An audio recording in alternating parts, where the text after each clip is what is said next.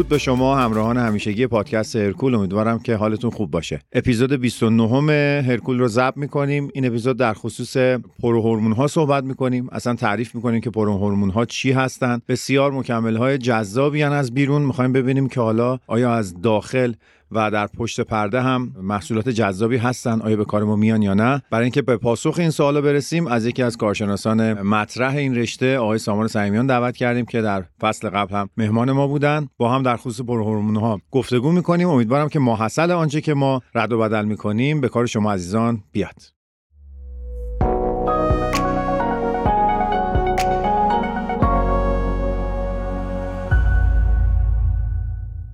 این قسمت رو با همکاری کاله پرو تقدیم شما می‌کنیم.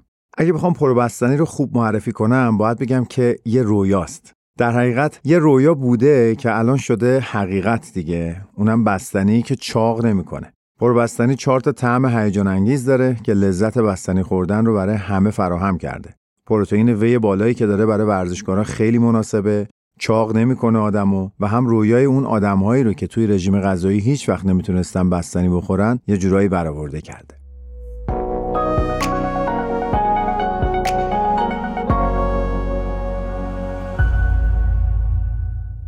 خب سامان جان سلام. برای بار دوم به پادکست هرکول خوش اومدی. لطفا شما یک سلامی داشته باشین تا من در خدمتتون باشم. سلام می‌کنم فرشید جان به شما و همه عزیزان که همراه پادکست هرکول هستند. خوشحالم که توی قسمت تازه همراهتون هستم. خیلی متشکرم. به ما قول داده بودی که همراهیمون بکنی در فصل دوم هم و امیدوارم همکاریمون ادامه پیدا بکنه. ما مسبوق به سابقه هستیم که با هم همکار باشیم. الان فکر می‌کنم بیش از 17 18 ساله که این افتخار رو دارم. امیدوارم همچنان هم ادامه پیدا بکنه خواهش می‌کنم. افتخاری بوده برای من و حتما همکاری ها رو ادامه میدیم و سعی می‌کنیم مثبت باشیم در این مسیر. حتما که همینطوره. این گزارش رو بهت بدم. اپیزودی که با در خدمت شما بودیم تو فصل دوم در مورد کافئین خیلی پرطرفدار بود خیلی شنیده شد و فیدبک خیلی خیلی خوبی و بازخوردهای خوبی داشتیم. حالا می‌خوایم بیایم در مورد پروهورمونا حرف بزنیم. می‌خوای برای اینکه بحث شروع بشه اول تعریفی بکن برامون. پروهورمون اصلا به چی گفته میشه؟ ماجراش چیه؟ خوشحالم که مطالبی که در مورد کافئین گفته بودیم مفید بوده برای عزیزان. و اما در مورد پروهورمون ها خوبه یه تعریف اولیه‌ای داشته باشیم تا ذهنیت بهتری پیدا شه نسبت به اینکه چه ترکیباتی هستند و دلیل مصرفشون چیه؟ دقیقا چون این تعریفه به نظرم خیلی تکلیف ما روشن می‌کنه. خیلی جاها پرهورمون رو با خود هورمون اشتباه می‌گیرن. اصلا اینو می‌خوام برامون بعد از تعریف یکم مشخص بکنی لطفا. بله پروهورمون ها در واقع ترکیباتی هستن که پیشساز هورمون های دیگه به شمار میان. برخی از این ترکیبات خودشون هورمونایی هستن که آثار مختلف در بدن دارن ولی همزمان قابلیت تبدیل شدن به هورمون های دیگری رو هم دارن. و دسته دیگه ترکیبات اولیه هستن که برای ساخته شدن هورمون ها مورد نیازن بله که به اینا می‌گفتن پیشساز هورمون درسته؟ بله دقیقا. عالی. خب. به اینا پیشساز هورمون میگیم که اصطلاحا و وقت به عنوان پروهورمون ازشون یاد میشه. یاد میشه. ولی وقتی صحبت از پروهورمون ها در صنعت مکمل های غذایی میشه در واقع تمرکز ما روی پروهورمون های آندروژن هست. یعنی ترکیباتی که می‌تونن در بدن تبدیل بشن به تستوسترون. به عنوان تقریبا اصلی ترین هورمون عضلساز بله. و از این جهت فکر می‌کنم خوبه یه نگاه مختصر و مفیدی داشته باشیم به روند تولید و تبدیل تستوسترون در بدن. اینکه از کجا شروع میشه و به تستوسترون منتهی میشه. آیا اصلا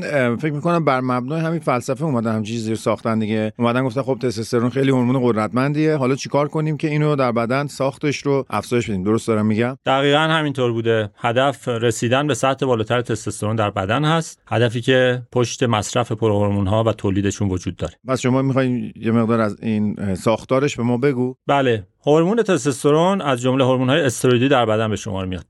در واقع بیس تمام هورمون های استروئیدی بدن کلسترول هستش. یعنی همون کلسترولی که ما تو غذا دریافت می‌کنیم دیگه درسته؟ دقیقا همینطوره. بخشی از اون کلسترول از غذا دریافت میشه و کبد هم قابلیت تولید کلسترول رو داره. و کلسترول طی مراحل مختلفی به ترکیبات دیگه تبدیل میشه.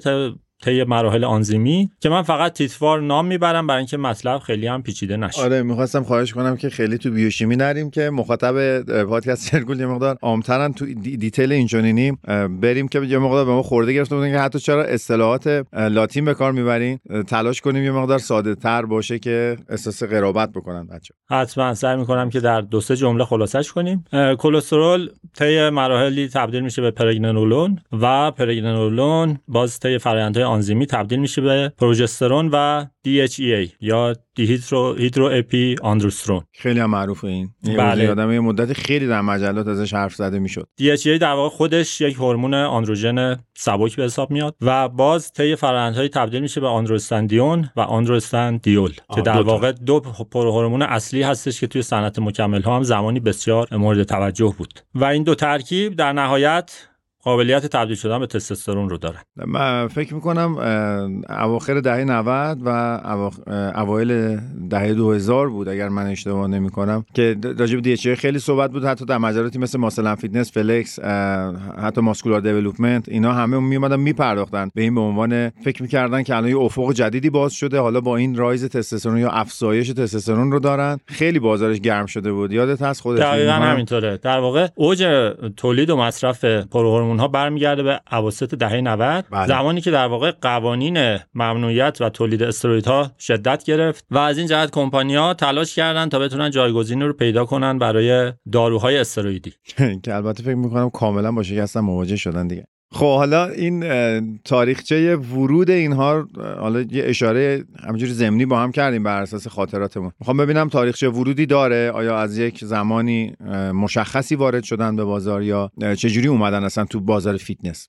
کشف این هورمون ها و در واقع پروهورمون ها خیلی به قبلتر برمیگرده ولی رواجشون دقیقا در دهه 90 پیش اومد به دلیل همون ممنوعیت ها در اون زمان ممنوعیت های دارویی هنوز شامل پروهورمون ها نمی‌شد. ولی از اه، تقریبا سال 1997 کمیته بین المللی المپیک پروهورمون ها رو هم جزو داروهای ممنوعه تلقی کرد دسته بندی کرد و بعد در سال 2004 طی قانون آپدیت قان- قوانین قدیمی و قانون تازه‌ای که در آمریکا تصویب شد در کنگره پروهورمون ها رو هم از جهت قانونی اومدن در دسته استروئیدهای آنابولیک طبقه بندی کردند و در واقع از اون موقع بود که تولید و فروش آندروستاندیون و آندروستاندیول هم ممنوع شد توسط دولت امریکا و کمپانی های تولید مکمل دیگه همچین اجازه ای نداشتند. و تنها ترکیبی که باقی موند و هنوز قابل فروش بود به عنوان مکمل DHEA بود که اون هم خب پروهورمون ضعیفتری به شمار می اومد درست یعنی هر چی که قوی تر بودن خیلی سریعتر رفتن و در لیست ممنوعیت قرار گرفتن. خب این ستا رو که به طور اخص داری روش تاکید می‌کنی DHA آندرستاندیون و آندرستاندیول اینا ماجراشون چی بود؟ که اینها هم در نهایت اه، سرنوشت همون داروی استروئیدی رو گرفتن و رفتن تو لیست ممنوعه به هر حال وادا و کمیته بین المللی المپیک سعی می‌کنن هر ترکیبی رو که بتونه سطح تستوسترون رو افزایش بده در بدن جزو داروهای ممنوعه طبقه بندی کنه بله. و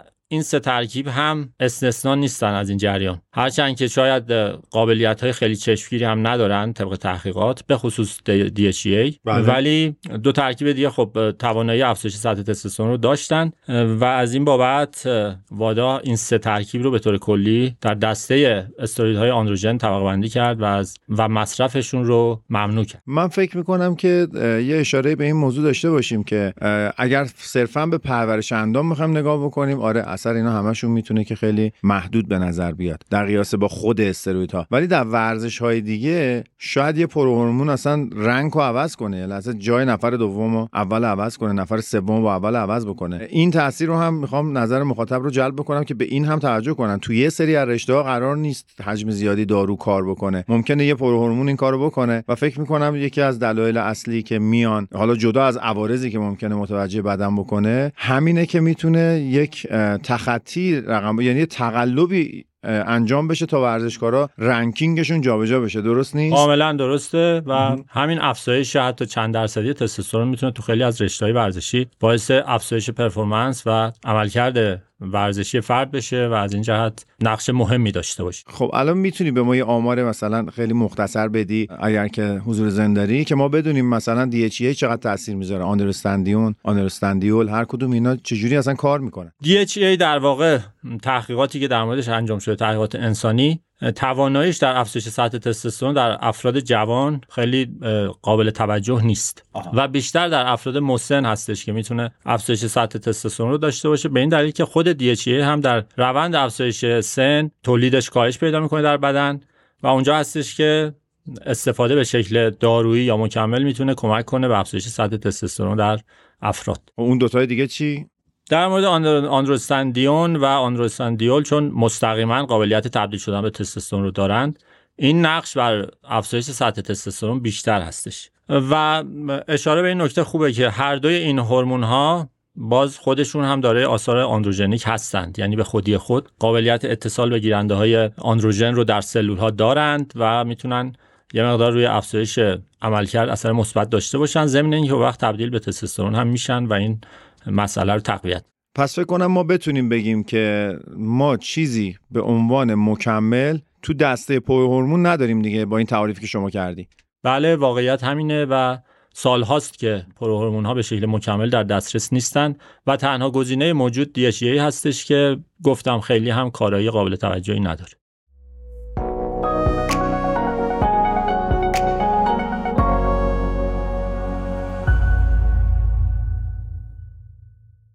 اگه براتون سواله که چرا پرو بستنی باید بگم که چون گزینه دیگه ای اصلا وجود نداره. دیگه کجا میشه یه بستنی پیدا کرد که قند افزوده نداشته باشه و چربیش انقدر کم باشه که نشه با بقیه بستنی ها مقایسش کرد؟ 15 گرم پروتئین whey داشته باشه که هم برای عضله سازی خوبه هم برای ترمیم عضلات هم برای تامین انرژی بدن. تازه تو 100 گرمش فقط 150 کالری داره. و مهمتر از همه بعد از خوردنش ذره عذاب وجدان سراغتون نمیاد. پروبستنی کالپرو همه این حرفا رو تایید می‌کنه.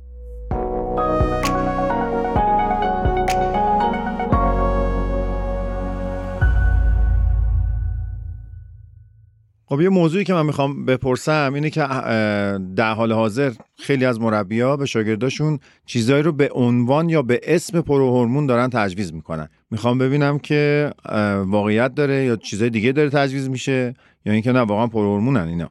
واقعیت این هستش که تمام ترکیباتی که امروز به شکل به عنوان پروهورمون بین ورزشکارها رایج هستند هیچ کدوم در دسته پروهورمونها طبقه بندی نمیشن. و در واقع در دسته های دیگری قابل طبقه بندی هستن. یه دسته تسبوسترها هستن که منشأ گیاهی دارن. بخش عمدهشون از جمله مثلا تریبولوس آشواگاندا و ترکیبات دیگه که بهشون خواهیم پرداخت. و دسته ای هستن که ریشه آمینو اسیدی دارن از جمله دیاسپارتیک اسید. دسته دیگه هستن که برمیگردن مثلا به مینرال ها از جمله مثلا زدمی و جدا از اینا هم یه سری ترکیبات هستن به عنوان اکتسترون که اینا در واقع استرون های گیاهی هستند بله. مواد شبه استرویدی که ریشه گیاهی یا حتی در بعضی حشرات وجود داره و حالا در دنیای مکمل ها هم گاهی مورد استفاده قرار می‌گیره اگر موافق باشین با توجه به این چند تا تست بوستری که ازش اسم آوردیم و می‌بینم که شرکت های مختلف میان از یا ترکیبی از اینا یا اینا رو به صورت تکی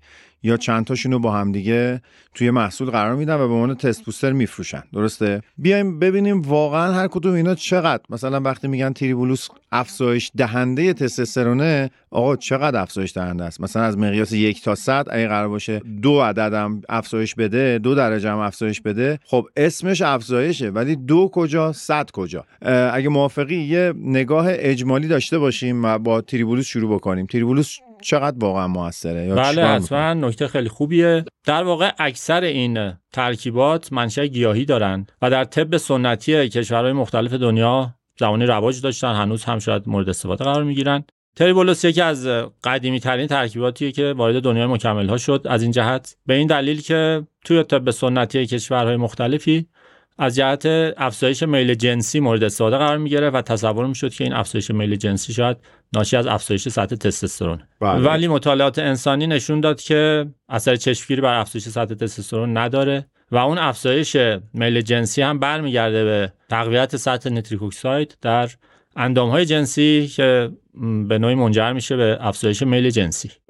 بعدی آشواگانداست یا آشواگاندا بعضیا تلفظش می‌کنن. در مورد این چی فکر می‌کنم؟ صحبتی راجع به این بود که چون خواب رو عمیق می‌کنه بعد طی اون یه فرایندهای دیگه اتفاق میفته همینطوره؟ بله قبل از اون اشاره کنم که تریبولوس رو مزایای دیگه هم براش نام می‌برن. از جمله کاهش سطح کلسترول تعدیل قند خون و موارد دیگه که باز بیشتر پشتوانه تحقیقات حیوانی داره. توی انسان خیلی هنوز پشتوانه علم دقیقی نداره. اما برسیم به آشواگاندا. باز ترکیب گیاهی هستش که توی طب سنتی هند مورد استفاده بوده. مزایای مختلفی برای سلامتی بهش نسبت داده میشه. از جمله آثار ضد التهاب، کاهش استرس، کاهش کورتیزول و اثر مثبت بر زمان کیفیت خواب که به درستی اشاره کردی بهش. در عین حال تحقیقات انسانی نسبتا خوبی در مورد پشتیبانی از اثرش بر افزایش سطح تستوسترون هم وجود داره که این افزایش معمولا 10 الی 20 درصد گزارش شده و بیشتر در افرادی که به طور طبیعی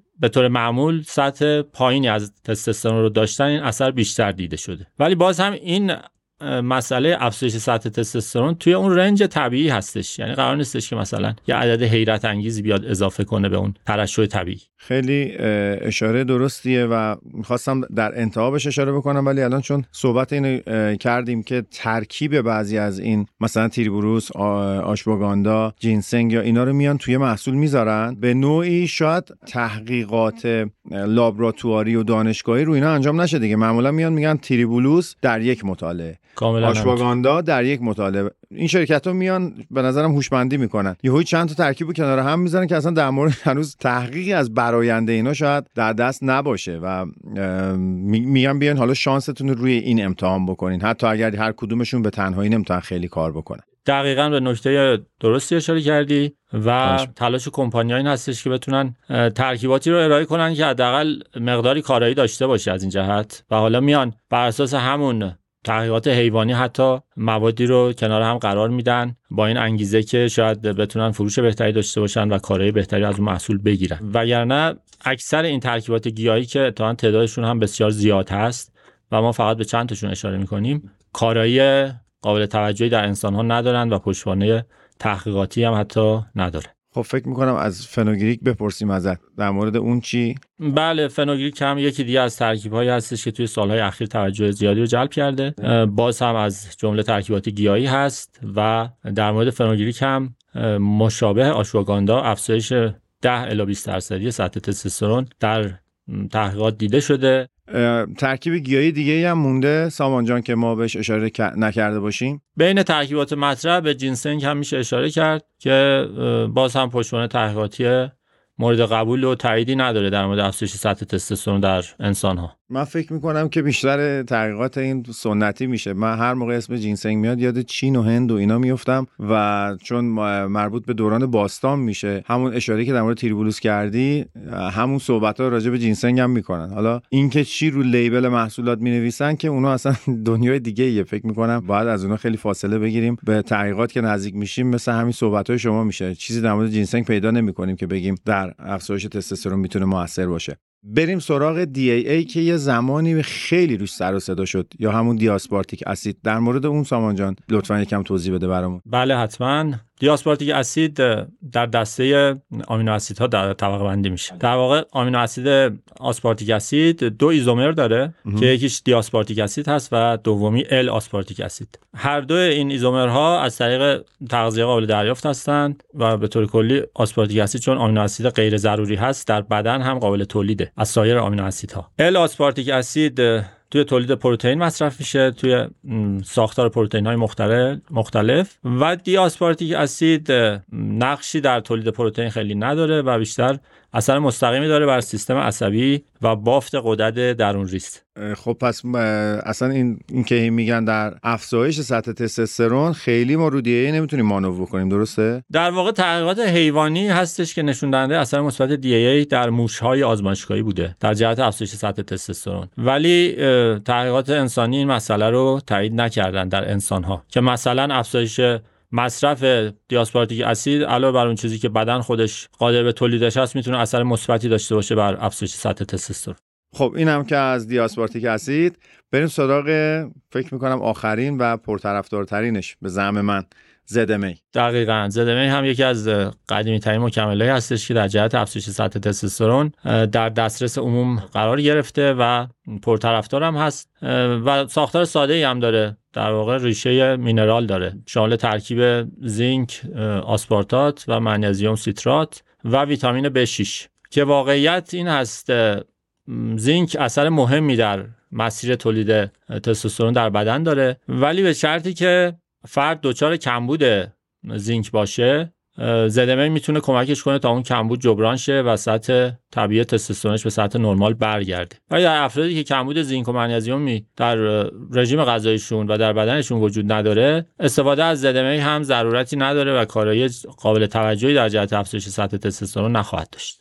خب در مورد مشهورترینا صحبت کردیم. سامان جان خیلی اطلاعات خوبی به ما دادی. می‌خوام ببینم اگر چیزی مونده از این بحث لطفا برای ما اضافه بکن و اگر هم که نه یه جنبندی در موردش بکنیم.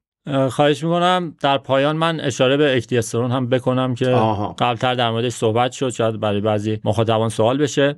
همونطوری که اشاره کردم اکدیسترون جزو استرون های گیاهی هست. در واقع مواد شبه استرویدی که در گیاهان و بعضی حشرات یافت میشه. توی سالهای اخیر مورد توجه قرار گرفته ولی تحقیقات حیوانی بیشتر در موردش انجام شده. تحقیقات انسانی زیادی هنوز در دسترس نیست و اینها در واقع ترکیبات شبه استروید هستند. ولی باز تعداد محدود تحقیقات انسانی نشون داده که قابلیت فعال کردن گیرنده های استروید رو در بدن انسان ندارند. هرچند که مزایای مثبتی از جهت سلامتی بهشون نسبت داده میشه ولی همچنان تحقیقات ادامه داره و نمیشه هنوز. نظر قطعی در این مورد ارائه کرد. خیلی عالیه. خیلی متشکرم از محبتت. یک جنبندی با همدیگه انجام بدیم در مورد این که اصلا پرهورمون ها مصرف بکنیم نکنیم تریبولوس و امثال اینها که حالا تست بوستر هستن. شما یه توصیه بکن با چه نگاهی ورزشکار سراغ این بیاد سراغ تست بوستر بیاد؟ فکر می‌کنی چه توقعی اینجوری بپرسم بهتره؟ چقدر میشه از تست بوستر توقع داشت. در دوره های رژیم غذایی ورزشی حالا هرچی با توجه به همه صحبت که گفتم اگر دقت کرده باشید اکثر این ترکیبات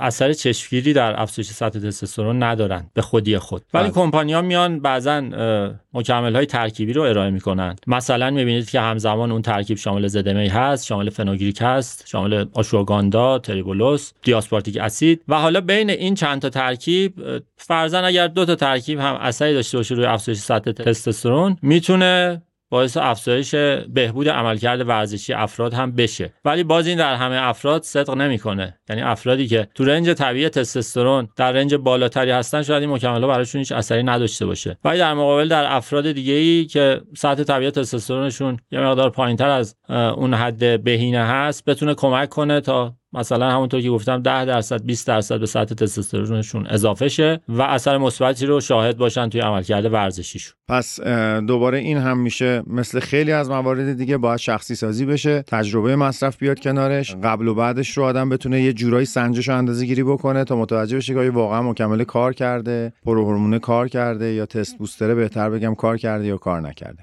هدف از این اپیزود این بود که با پروهورمونا اساسا آشنا بشیم تست ها رو بیشتر باش آشنا بشیم و ببینیم که آیا این چیزهایی که به عنوان معجزه بعضی ازش یاد می‌کنن و به ویژه در تبلیغات خیلی زیاد روشون مانو میشه در عمل چقدر کار می‌کنن؟ ما در این اپیزود کلا راجع به اینا صحبت کردیم. خیلی سپاسگزارم از سامان عزیز که همراه ما بود و اطلاعات بسیار خوبی رو مثل گذشته در اختیار ما قرار داد. سامان جان صحبت پایانی اگر هست میشتویم و خیلی خوشحال میشیم. منم تشکر می‌کنم ازت و خوشحالم که در خدمتتون بودم. امیدوارم برای مخاطبین هم مفید بوده باشه. اپیزود رو ما در بهمن ماه 1401 به نویسندگی تهیه کنندگی و اجرای من فرشید نزیکتی یک البته نویسندگی این بخش با کمک سامان عزیز بوده. ضبط کردیم به کارگردانی محمد رضا محمدی عزیز که همیشه زحمت کارگردانی و میکس و مستر کار ما رو می‌کشن. امیدوارم هر جا که هستین سلامت و تندرست باشید.